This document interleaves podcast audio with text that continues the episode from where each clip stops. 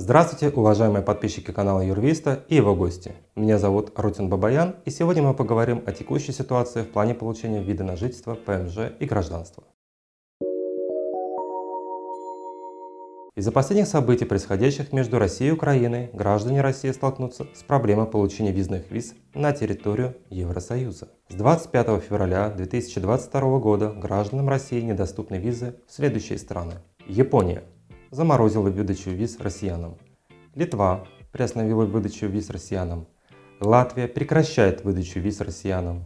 Чехия объявила о приостановке выдачи виз россиянам. Евросоюз отменит так называемый привилегированный въезд для российских дипломатов и бизнесменов. Новая Зеландия запретила получать визы для въезда или транзита через нее российским официальным лицам и ряду других граждан, связанных с военной операцией на Украине.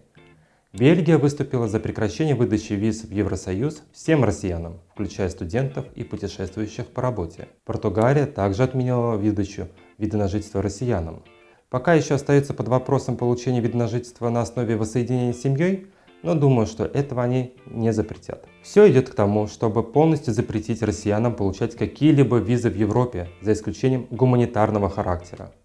Примеру, лечение и реабилитация – это как раз является основанием для гуманитарной визы. Что же остается доступным для россиян? В вопросах получения гражданства актуальными остаются страны Карибского бассейна – Сан-Китс и Невис, Гренада, Сент-Люсия, Доминика, Антигуа и Барбуда. Перечисленные выше страны дают возможность безвизового въезда в большинство стран мира и юрисдикций, в том числе в страны Евросоюза, страны Шенгенского соглашения и Великобританию. Граждане указанных стран могут получить туристическую визу в США сроком на 10 лет – а гражданам Гренады доступна виза Е2, которая дает возможность эмигрировать в Соединенные Штаты Америки. Также гражданам стран Карибского бассейна будет легче приобретать активы за рубежом и открывать счета на сумму превышающие 100 тысяч евро или свыше 50 тысяч фунтов стерлингов. Как выбрать наиболее подходящую страну?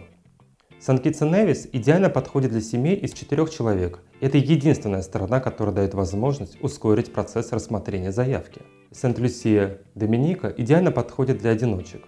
Однако Сент-Люсия быстрее выдает гражданство, чем Доминика. Гренада подходит тем, у кого в планах иммиграция в США. Антигуа и Барбуда подходит для семей из шести и более человек. Как вы видите, для каждого можно подобрать наиболее подходящий вариант. С учетом стремительного дорожающего курса доллара США, а также потенциального риска дорожания программ гражданства, мы рекомендуем не откладывать вопрос с выбором страны и как можно оперативно делать выбор. Также есть возможность получить гражданство Турции. Несмотря на то, что турецкий паспорт не дает безвизового въезда на территорию Евросоюза и Великобритании, но он хотя бы дает возможность получить визу и вид на жительство в Европе. Вообще стоит обратить внимание, что пока еще остается лазейка получить вид на жительство в ЕС при использовании паспорта другой страны.